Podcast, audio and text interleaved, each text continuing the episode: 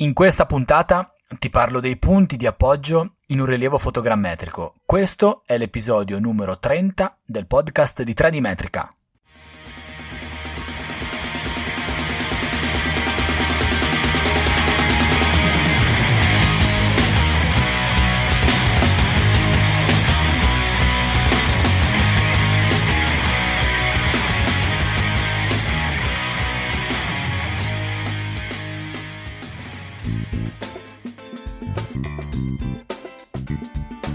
Ciao e benvenuti in una nuova puntata del podcast di tre D Metrica. Io sono Paolo Corradeghini e questo è il podcast dove si parla di topografia, di rilievi, di mappe, di geomatica, di strumenti, di software, di cartografia. In questa puntata ti voglio parlare dei punti di appoggio in un rilievo fotogrammetrico. Che cosa sono? A che cosa servono? Come si usano? Dove si mettono? Quanti se ne mettono? Come si rilevano? Insomma, tutto quello che riguarda questo aspetto davvero importante in un rilievo fotogrammetrico, i punti di appoggio. Prima però ti voglio ricordare velocemente che il quartier generale online di tre D Metrica è w w w punto tre d metrica punto i t. Lì trovi tutte le puntate del podcast e trovi tutti gli articoli del blog, oltre a trovare anche le coordinate per metterti in contatto direttamente con me. E adesso andiamo dritti a parlare dei punti di appoggio in fotogrammetria. Iniziamo col dire a che cosa servono i punti di appoggio. I punti di appoggio sono dei punti, come dice la parola stessa, di cui conosci delle informazioni molto speciali, che sono le coordinate, e servono per far sì che il modello tridimensionale che costruisci a partire dalle immagini che hai scattato durante l'elaborazione fotogrammetrica nei software specifici sia effettivamente corrispondente il più possibile con quello che hai rilevato, con quello che hai fotografato. Ora io mi riferirò, e se non lo faccio dopo esplicitamente te lo dico subito, in generale a rilievi del territorio. Possono essere più o meno vasti, ma in questo caso io ti parlo di fotogrammetria di porzione di territorio, di aree, potrebbe anche essere di edifici o di facciate di edifici. Non mi riferisco, giusto per intenderci, alla fotogrammetria di oggetti, quindi fotogrammetria di cose piccole.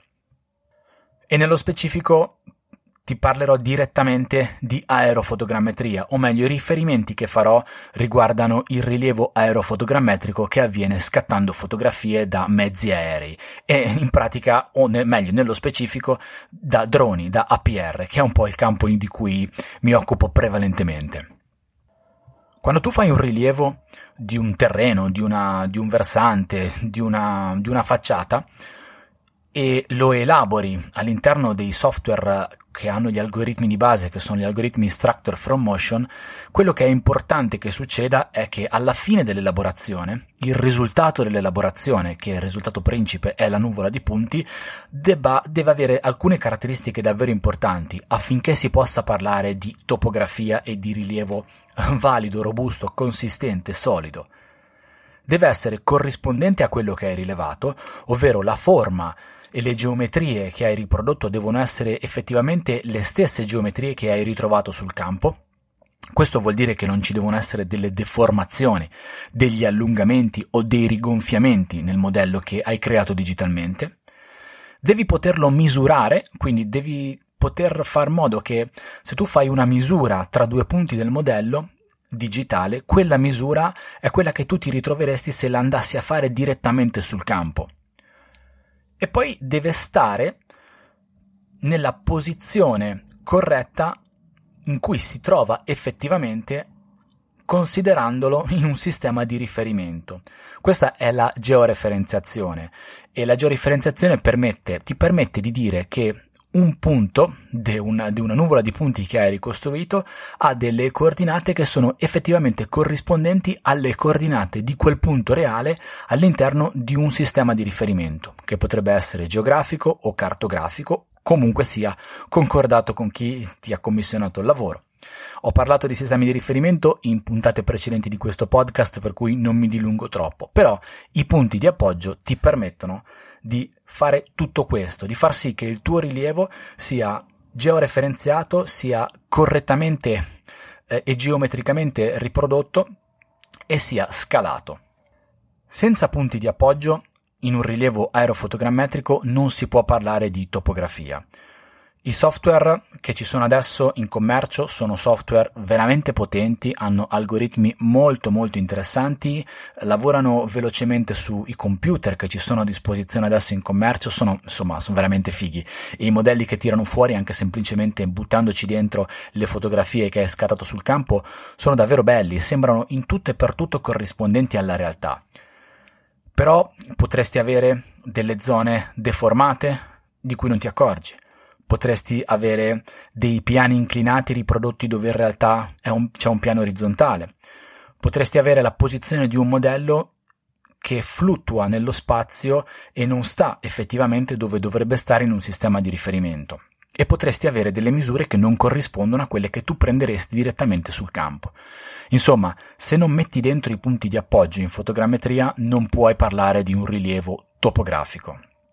Nell'elaborazione dei dati di un rilievo fotogrammetrico, i punti di appoggio intervengono quando hai costruito la nuvola sparsa, ossia quando il software ha cercato tutti i punti di legame tra tutte le immagini del dataset, i cosiddetti matching points, e ha costruito una nuvola di punti nello spazio tridimensionale che non è così densa come la nuvola densa che sei magari abituato a vedere come risultato della fotogrammetria, però ha delle informazioni molto importanti, perché da lì poi si costruirà la nuvola densa utilizzando tutte le informazioni delle immagini. Prima di lanciare la generazione della nuvola densa si inseriscono i punti di controllo, scusa, i punti di appoggio, perché i punti di controllo sono un'altra cosa, e sulla base delle coordinate di questi punti di appoggio il software fa un'operazione importantissima, che potresti trovare nei vari comandi dei vari software che si utilizzano come ottimizzazione dell'allineamento. È vero, viene ottimizzato l'allineamento, ovvero vengono, ossia vengono ottimizzate le posizioni di questi punti, però in realtà quello che succede in termini tecnici, riprendendo un po' quello che succedeva nella fotogrammetria classica, è che succede una fase importante che è l'orientamento. L'orientamento è di due tipi, c'è un orientamento assoluto e un orientamento relativo. L'orientamento relativo permette al software di fare sì che le immagini di tutto il dataset fotografico che hai acquisito sul campo stiano una rispetto all'altra così come devono stare e così come erano al momento dello scatto. In più attribuisce alle info- alle, a ciascuna delle fotocamere, a ciascuna del, dei fotogrammi, scusa, delle caratteristiche che lo identificano in maniera precisa, ne determinano, ne determina le informazioni di tipo fotografico, quindi la lunghezza focale, ad esempio, la distorsione dell'obiettivo, l'aberrazione cromatica, cioè in realtà l'aberrazione cromatica no, però la distorsione che è un'aberrazione ottica, eh, identifica il centro principale, il punto principale che è la proiezione del centro di presa sul piano del fotogramma, quindi gli assegna delle coordinate X Y all'interno di un piano cartesiano che è quello identificato all'interno di ciascun fotogramma. Definisce l'orientamento del piano del sensore fotografico al momento dello scatto. Sono tre angoli che permettono di risalire all'esatta posizione che aveva il fotogramma quando è stata scattata la foto. E poi l'orientamento assoluto permette di posizionare le posizioni, di posizionare ciascun fotogramma nello spazio tridimensionale in un sistema di riferimento che hai scelto come appunto riferimento per l'output del tuo modello, del tuo risultato. Tutto questo contribuisce a fare quello che ti ho detto all'inizio, a prendere la nuvola di punti, a orientarla, la nuvola di punti sparsa, a orientarla correttamente, a scalarla correttamente e a georeferenziarla. Da lì poi potrai lanciare l'elaborazione della nuvola densa e avere un output, che è l'output principe della modellazione fotogrammetrica, che è solido, robusto, valido e assolutamente confidente poi per farci i calcoli, per farci i progetti e per fare tutto quanto serve per l'elaborazione fotogrammetrica di tipo topografico. È in questo punto che entrano in gioco i punti di appoggio. È qui che devi inserire i punti di appoggio. Ma che cosa sono i punti di appoggio nella pratica? Sono dei punti che tu hai fotografato perché appartengono ai fotogrammi del, del dataset che hai rilevato sul campo e che tu vedi bene nelle fotografie. I punti di appoggio li devi vedere bene perché devi essere in grado di definire la loro posizione esatta all'interno di ciascun fotogramma. Tu prendi una fotografia, sai che in quella fotografia c'è il punto di appoggio, di appunto, sì, il punto di appoggio, lo vedi bene e ci metti una puntina nel suo centro. A quella puntina corrisponde un nome, il nome del punto di appoggio e delle coordinate, le coordinate del punto di appoggio. Questo lo devi fare per tutti i fotogrammi, quindi ciascun punto d'appoggio deve essere riconosciuto all'interno di tutte le immagini del dataset e questo succede per tutti i punti di controllo. E scusa, di nuovo ti ho detto punti di controllo, ma sono punti di appoggio. Adesso allora poi ti dirò subito che cosa sono i punti di controllo.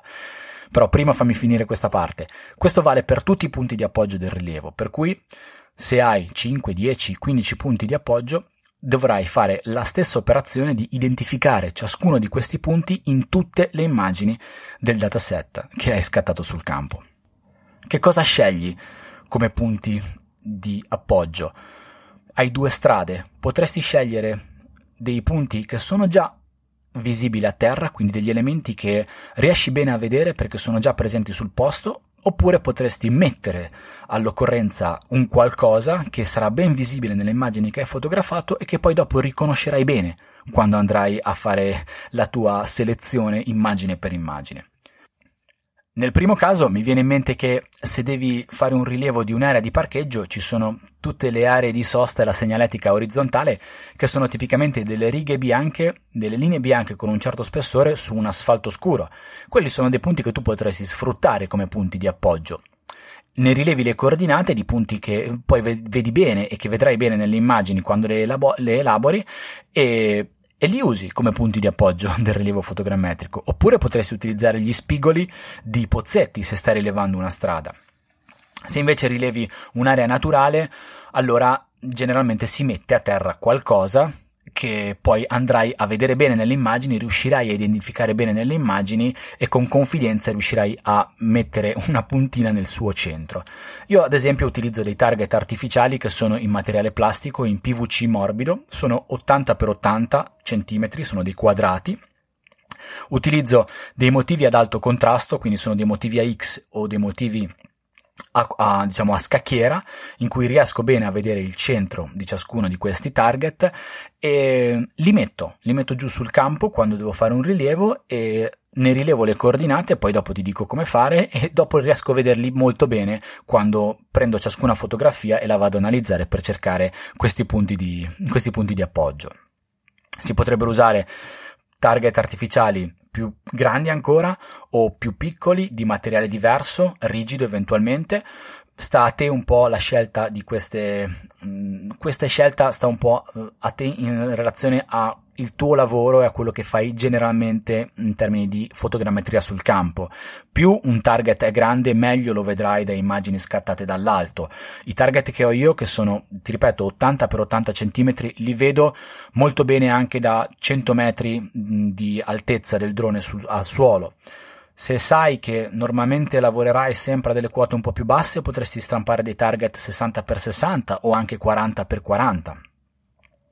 Il materiale che scegli dipende un po' da come ti è più comodo farli e da, insomma, da tutta una serie di fattori che riguardano personalmente il tuo lavoro e la, la tua disponibilità in termini di materiali o di scelto, quello che vorrai fare. Io ne ho trenta di questi target, li arrotolo e li metto all'interno di una sacca per stativi fotografici, riesco a portarmeli in giro abbastanza facilmente, non sono leggeri perché trenta target in P V C non sono per niente leggeri e hanno lo svantaggio di avere una superficie leggermente lucida, per cui quando c'è un sole incidente a volte mm, ci sono un po' di riflessi, però hanno altri vantaggi che sono la, il fatto di essere grandi, di essere ripiegabili, di essere trasportabili abbastanza facilmente. Il che cosa usare per i target artificiali sta molto a te. Potresti anche sbombolettare in terra, se hai la possibilità e l'autorizzazione per farlo, quindi dei motivi eh, che fondamentalmente creano dei contrasti, perché è il contrasto che si vede in un'immagine e che poi tu riesci a rivedere bene nelle immagini.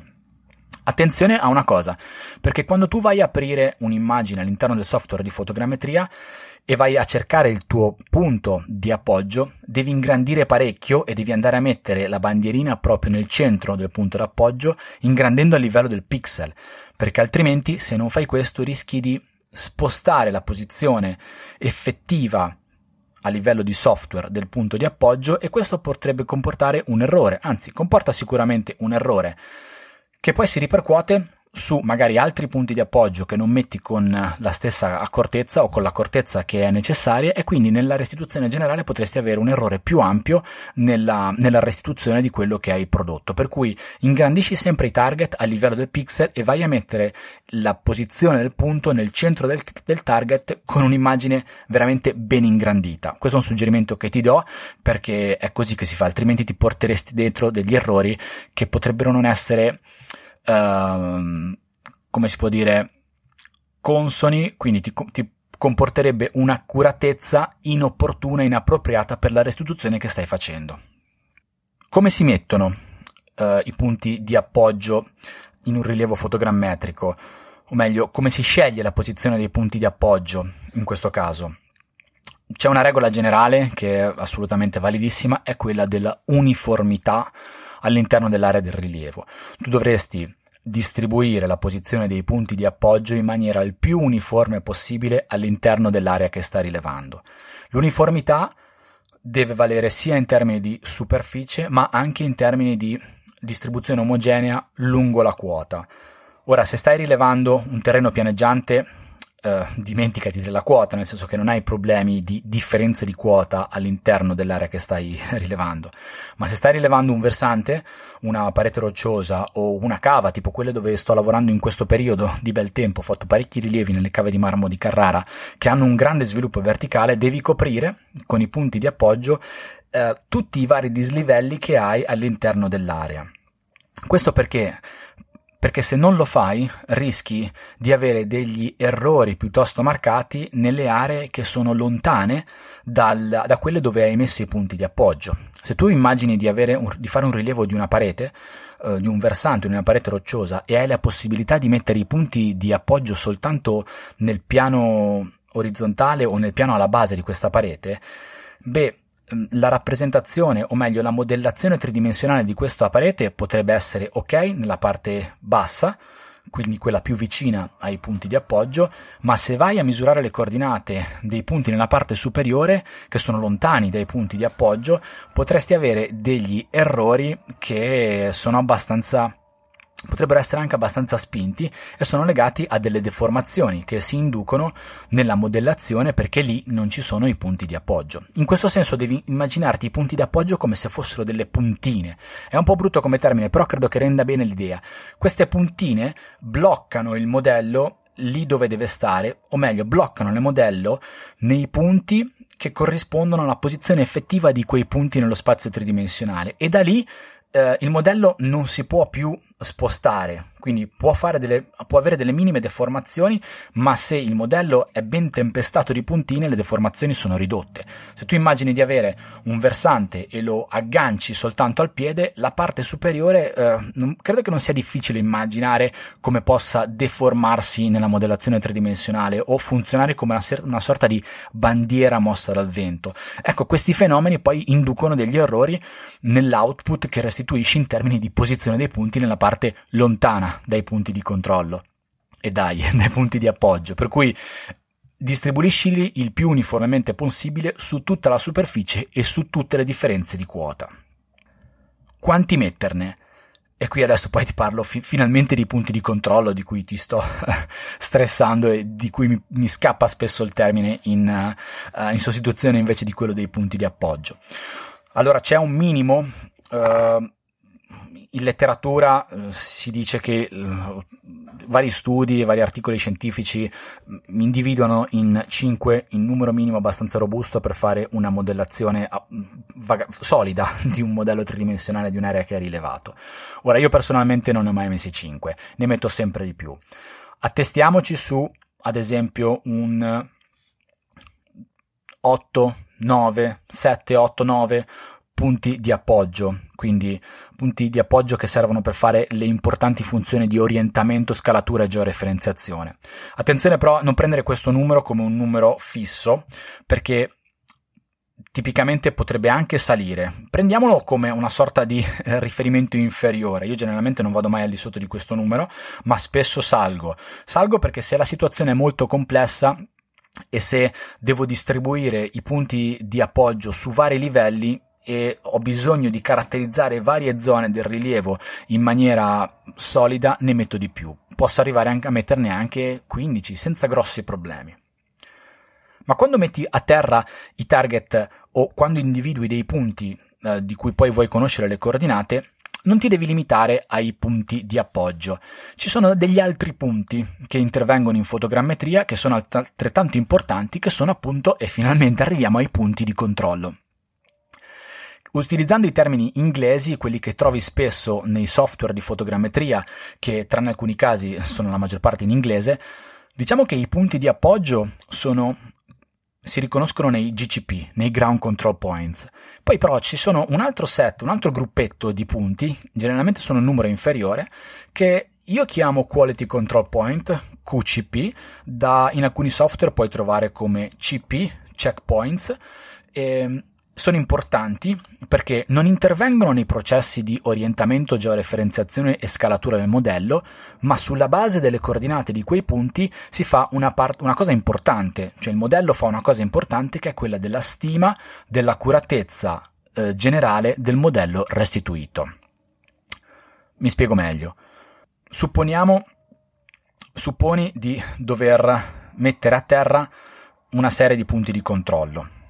Utilizza, facciamo un caso pratico, utilizza otto punti di appoggio, eh già ho risbagliato, quindi faccio un passo indietro. Stiamo facendo un rilievo fotogrammetrico, hai bisogno di mettere a terra dei punti di appoggio che ti serviranno per fare la, tutte le, le cose importanti che ti ho detto prima e ti non, che non ti ripeto. Mettine otto, distribuiscili lungo la superficie, ma poi devi mettere anche, ad esempio, quattro cinque punti di controllo a terra. Quando rileverai le posizioni di questi punti, e adesso arriviamo al rilievo di questi punti, tu le rilevi tutti. Rilevi sia la posizione dei punti di appoggio, dei G C P, sia la posizione dei punti di controllo, dei Q C P. Quando elabori il modello, tu dici al software di utilizzare solo le coordinate dei G C P per sistemare tutte le sue faccende. Le coordinate dei punti di controllo, dei Q C P, servono al software per fare un confronto tra la coordinata che è stata rilevata sul campo, che tu hai rilevato sul campo, e la coordinata che lui ha elaborato alla fine della modellazione tridimensionale. La nuvola di punti che lui produce è una nuvola di punti di punti tridimensionali con informazioni x, y e z per ciascuno di essi. Ciascun punto avrà una coordinata, ma è una coordinata elaborata che ha fatto il software. Potrebbe essere diversa dalla coordinata che tu hai rilevato sul campo. Molto spesso è così. Questa differenza è importante per capire quanto è accurato il tuo rilievo. Il software fa questo, prende coordinata misurata, coordinata rilevata, le confronta, prende tutti questi confronti e ti tira fuori un valore di accuratezza. Quello che fa un po' più complesso è un'analisi statistica agli scarti quadratici medi che eh, ti dà come risultato un valore, che è un valore numerico di lunghezza ed è quella che è fondamentalmente chiamata l'accuratezza del modello. Se ti ricordi, ho parlato nella penultima puntata di questo podcast, terzultima se questa è l'ultima, vabbè, ti ho parlato di accuratezza e di precisione. Ecco, è quella che spesso si confonde con la precisione, in realtà è l'accuratezza del modello. Quando tu dici io ti dico che questo so, questo rilievo è eh, ha un'accuratezza di cinque centimetri, vuol dire che eh, l'analisi statistica sui Q C P restituisce in output un valore di accuratezza di cinque centimetri ed è proprio su questi punti di controllo che viene calcolata l'accuratezza, per cui i punti di controllo sono altrettanto importanti ai punti di appoggio. Non sono fondamentali per costruire un modello solido, ma sono fondamentali per avere la conferma che quello che hai fatto sta all'interno di un certo intervallo di tolleranza, che è quello che hai, com- che hai concordato col tuo committente, perché se ti chiede un rilievo che ha un'accuratezza di cinque centimetri, tu devi essere sicuro che il tuo rilevo abbia un'accuratezza di cinque centimetri, e per esserlo sicuro si fa un'analisi sui Q C P, quindi si mettono dei punti e si calcolano gli scarti sulla posizione dei punti misurata sul campo rispetto alla posizione dei punti generata digitalmente dal software di elaborazione fotogrammetrica. Come si misura la posizione di tutti questi punti, sia che siano punti di controllo, sia che siano punti di appoggio? Beh, con metodi topografici, perché la precisione sulla misura di questi punti, allora qua sì che si parla di precisione, deve essere buona, perché se non è buona la precisione sulla misura di questi punti, allora non potrà essere buona l'accuratezza generale del modello restituito. Tu potresti fare un modello pazzesco, potresti scattare delle foto veramente incredibili, perfettamente calibrate, con una sovrapposizione del novanta per cento tra due fotografie adiacenti, una roba bestiale che lavora per sei giorni di elaborazione, elaborazione, elaborazione, ma se nel momento in cui metti dentro le coordinate dei punti di appoggio, questi punti di appoggio non hanno una buona precisione quando le hai rilevate sul campo, mi spiego.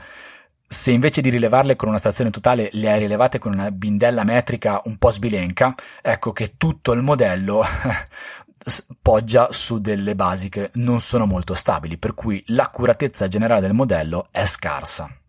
Per cui attenzione quando rilievi le coordinate dei punti di appoggio e dei punti di controllo.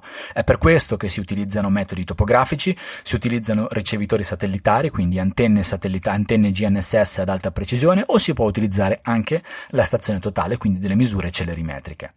In questo modo hai di, delle posizioni, dei punti di appoggio che sono solide e tu puoi andare a mettere dentro con confidenza nell'elaborazione fotogrammetrica. Mi sembra che ti abbia detto un po' tutto quanto quello che c'è da sapere in termini tecnici sui punti di appoggio e i punti di controllo. Volevo spendere soltanto alcune parole in chiusura, eh, sempre per quanto riguarda questi aspetti, ma eh, relativamente a una parte un po' più pratica e degli accorgimenti che potrebbero essere banali, però io te li dico lo stesso perché secondo me è giusto dirli. Quando si rilevano le coordinate dei punti di appoggio e dei punti di controllo durante un rilievo fotogrammetrico, quando vuoi, puoi rilevarle all'inizio o alla fine del rilievo. Ma la cosa importante, quello veramente importante, che è veramente una banalità, scusa se te la dico, ma te la dico, è che i punti di appoggio, i punti di controllo, gli elementi che saranno punti di appoggio e punti di controllo devono essere in posto, quindi devono essere messi giù prima di acquisire le fotografie. Può sembrare una banalità, però è una banalità, però sempre meglio dirle queste cose. L'importante è che i punti siano giù quando si scattano le fotografie. Quindi, se fai un rilevo aerofotogrammetrico con il drone, metti i punti a terra e poi scatta le fotografie. Perché se metti i punti, li rilevi, li togli e poi scatti le fotografie, beh, penso che sia abbastanza banale e evidente il fatto che dopo nelle fotografie tu i punti di controllo non ce li hai. Io faccio così. Quando sono da solo, arrivo sul posto, spargo i miei punti e target artificiali, perché io nel novantanove per cento dei casi utilizzo target artificiali perché lavoro sempre in contesti non antropici, quindi lavoro su ambienti, in ambienti naturali, quindi ho bisogno di punti ad alto contrasto che altrimenti non avrei a terra, quindi spargo tutti i punti, poi rientro nella, nella zona eh, di decollo del, del drone da cui lancio le operazioni, faccio l'acquisizione fotografica, poi a quel punto tiro fuori lo strumento che mi serve e se sono da solo e se ci sono le condizioni utilizzo quasi sempre un ricevitore satellitare o in modalità N R T K o in base rover con un'altra antenna, li vado a rilevare e quando li ho rilevati, una volta che vado su ciascuno di essi, me li porto dietro, quindi li tolgo una volta che li rilevo, in modo tale che quando ho finito il rilievo di tutti i punti, ho anche, li ho anche già ritirati e sono pronto per venire via.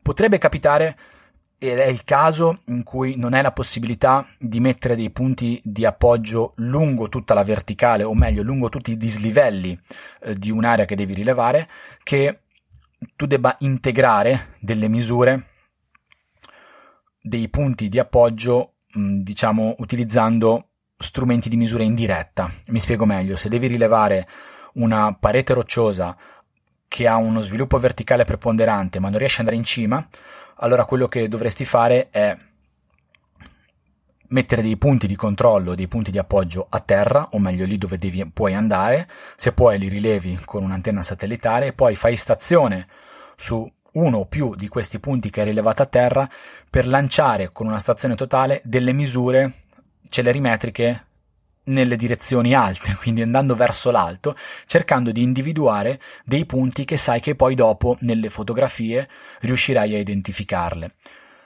Questo perché? Perché quello che, per quello che ti dicevo prima, perché altrimenti tu non hai delle informazioni di puntine che metti nella parte alta e quindi in alto mh, il modello potrebbe funzionare come una bandiera e potrebbe non essere ben solido e agganciato lì dove dovrebbe stare.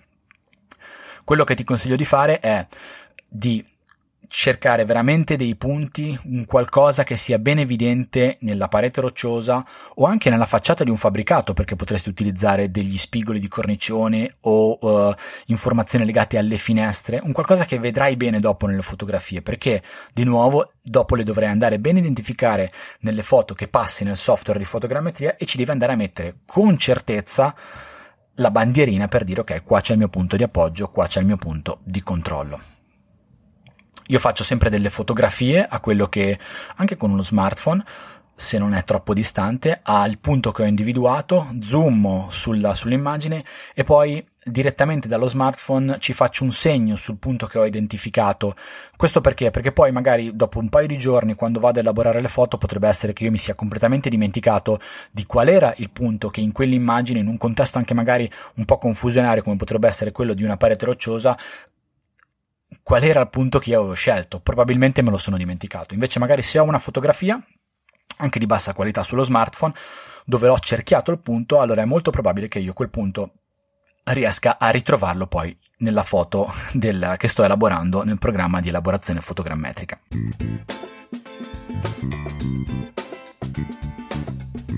Ok, io credo di averti detto tutto quello che c'era a sapere o comunque quello che mi veniva in mente sui punti di appoggio e i punti di controllo in fotogrammetria. Spero di averti dato delle informazioni utili, spero di averti dato delle informazioni interessanti e se c'è qualcosa che non ti è chiaro, qualcosa che mi sono dimenticato di trattare, qualcosa che secondo te non ho trattato in maniera corretta, ti prego fammelo sapere. Mandami una, un messaggio o una nota vocale su Telegram a telegram punto me slash Paolo Corradeghini e io ehm, ti rispondo prima possibile e magari se le osservazioni cominciano a essere tante e insomma c'è tanta ciccia da trattare, magari ci possiamo fare un approfondimento in un'altra puntata di questo podcast.